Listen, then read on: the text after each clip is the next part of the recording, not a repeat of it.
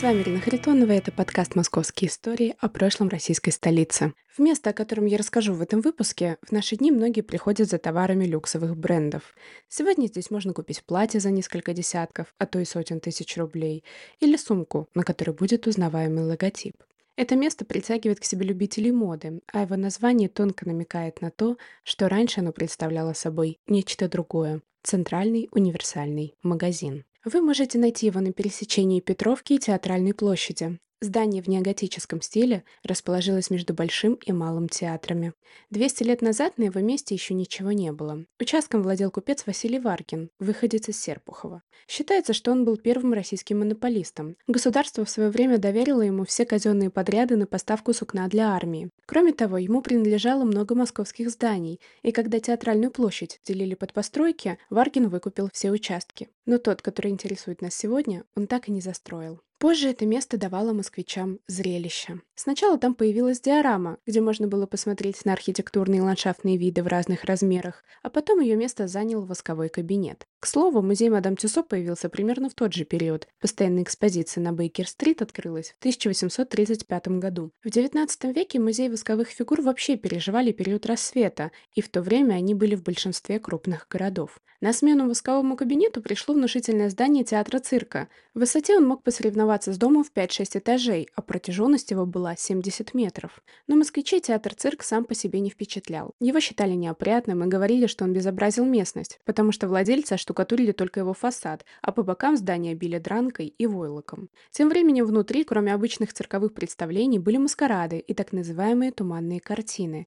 Это технология показа изображений с помощью специального проектора, который называли волшебным фонарем. Причем появилась она еще в 17 веке и просуществовала до 20-го. Сначала туманными картинами развлекали принцев и дворян, но в 19 веке они уже вообще не были редкостью. Просуществовал театр всего 7 лет. В 1860 году здание купила 30-летняя дама Мария Сергеевна Эйхлер, урожденная Татищева. Есть мнение, что именно она стала прототипом Раневской, главной героини чеховского «Вишневого сада». На приобретенном участке Эйхлер построила каменный дом в три этажа, который стал местной достопримечательностью из-за зеркальных окон. Но настоящая слава пришла к этому месту после того, как в 1880-х годах здесь появились два шотландца – Эндрю Мюр и Арчибальд Мерлис. Это были опытные предприниматели, начали заниматься оптовой торговлей еще в 50-х годах и уже успели поработать в Петербурге и в Москве, где снабжали покупателей в основном кружевами, тканями, галантереей, дамскими шляпками и мебелью. Сочетание этих фамилий вы могли видеть на улицах Москвы в современности, если часто смотрели под ноги. Когда-то Мюр Мерлис производили канализационные люки, которые, как говорят историки, использовали для рекламы своих магазинов. Они сохранились до 21 века, и наблюдательные москвичи замечали их в разных частях города, например, в Замоскворечье. Мюр и Мерлис были не только деловыми партнерами, но и родственниками. Мерлис был зятем Мюра, поскольку женился на его сестре. К слову, позже управление магазином перешло к Уолтеру Филиппу, который был пасынком Эндрю Мюра, практически семейный бизнес. Купленному на театральной площади дому предприниматели пристроили четырехэтажное строение по проекту архитектора Клейна, одного из самых востребованных в городе. Ему принадлежит архитектура многих известных московских зданий, и в том числе Пушкинского музея. Коммерсанты открыли здесь магазин, и вскоре его название Мюррей Мерлис перестало сходить с уст москвичей. Уже через несколько лет журналисты писали, что в России нет другого столь громадного магазина как по площади, так и по ассортименту. Магазин действительно впечатлял, ведь работал по европейским стандартам и вел новые для Москвы правила торговли. Товары там были качественными, а цены сравнительно невысокими и при этом устойчивыми. Они были указаны на этикетках, и продавец не мог завысить цену, а покупатель поторговаться, чтобы заплатить меньше.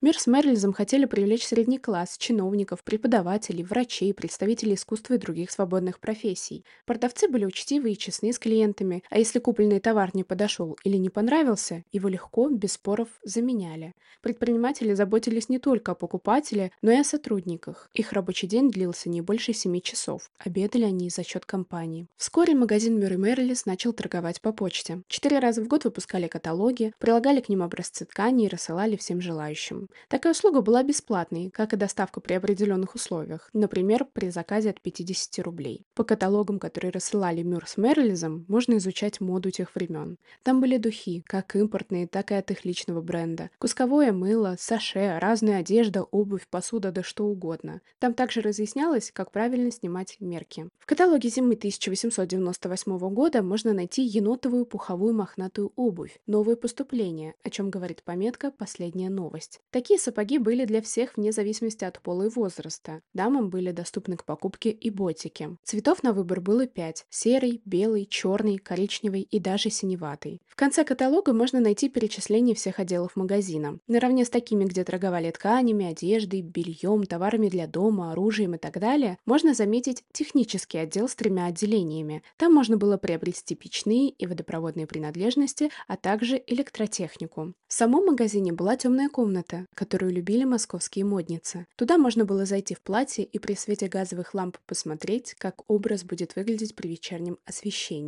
Привлекал Мирой Мерлис и детей. Они с восхищением смотрели на витрины, наполненные разнообразными игрушками. Им предлагали стады из мастики с пастухами и домиками, заводных металлических собак и других животных, фонтаны с бочкой, куда можно было наливать воду, музыкальные инструменты, настольные игры, кухонные наборы, заводные железные дороги, игрушечные пистолеты и многое другое. Можно было приобрести письменные принадлежности, столы, развивающие игры и даже тот самый волшебный фонарь, о котором мы уже говорили. Мюр и Мэрилис посещали известные персонажи российской истории. Лев Николаевич Толстой даже рассказывал, как часами стоял у магазина и изучал общество. Он увидел, что если дама приезжала на паре, швейцар учтиво подскакивал и помогал ей выйти. Если на одиночке, то открывал дверь с почтением, а на тех, кто пребывал на извозчике, вообще не обращал внимания. Постоянным клиентом Мюра и Мерлиза был еще один русский писатель – Антон Павлович Чехов. Он настолько любил магазин, что одна его такса носила имя Мюр, а другая – Мерлис. Писатель упоминал его и в шутках, слишком грубых, чтобы пересказывать их.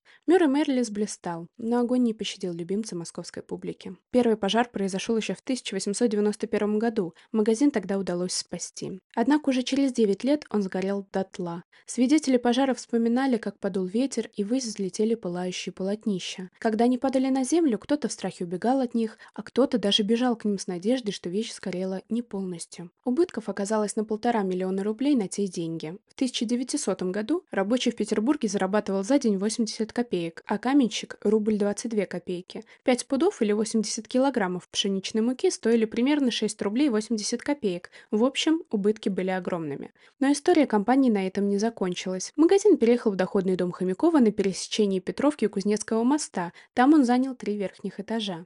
Еще продолжал работать филиал в доходном доме князя Гагарина, который располагался совсем рядом, на том же самом Кузнецком мосту.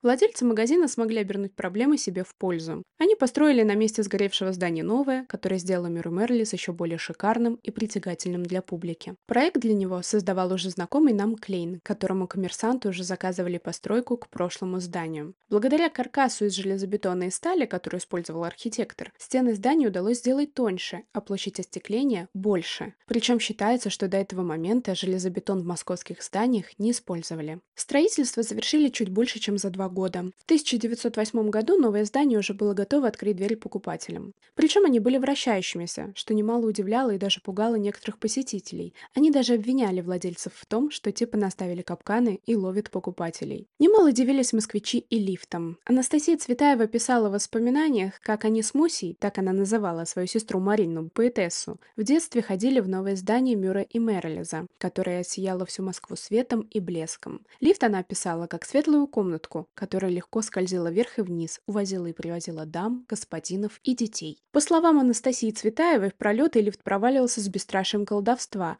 а выныривал из пропасти с неуязвимостью заколдованности. Войти в него, особенно в первый раз, им сестрой было очень страшно. Еще из необычного в новом магазине были кофейная комната, справочная, и комната ожидания. Строение впечатляло своим освещением, большими витринами и лестницами. В путеводителе 1917 года здание Мюррей Мерлиза называли представителем новой культуры, которая все больше охватывала Москву. Но вскоре после этого его постигла судьба многих других московских зданий. В 1918 году его национализировали. На официальном сайте ЦУМа указано, что Мюррей Мерлис вошел под названием «Магазин номер один» в Москоммуну, и современники рассказывали, что его быстро разграбили и закрыли. В 1922 году здесь вновь открыли магазин. На здании появилась вывеска «Мосторг». На фото начала 30-х годов прошлого века ее можно заметить на том же месте, где в наши дни расположилась вывеска ЦУМ, причем она тоже была красной.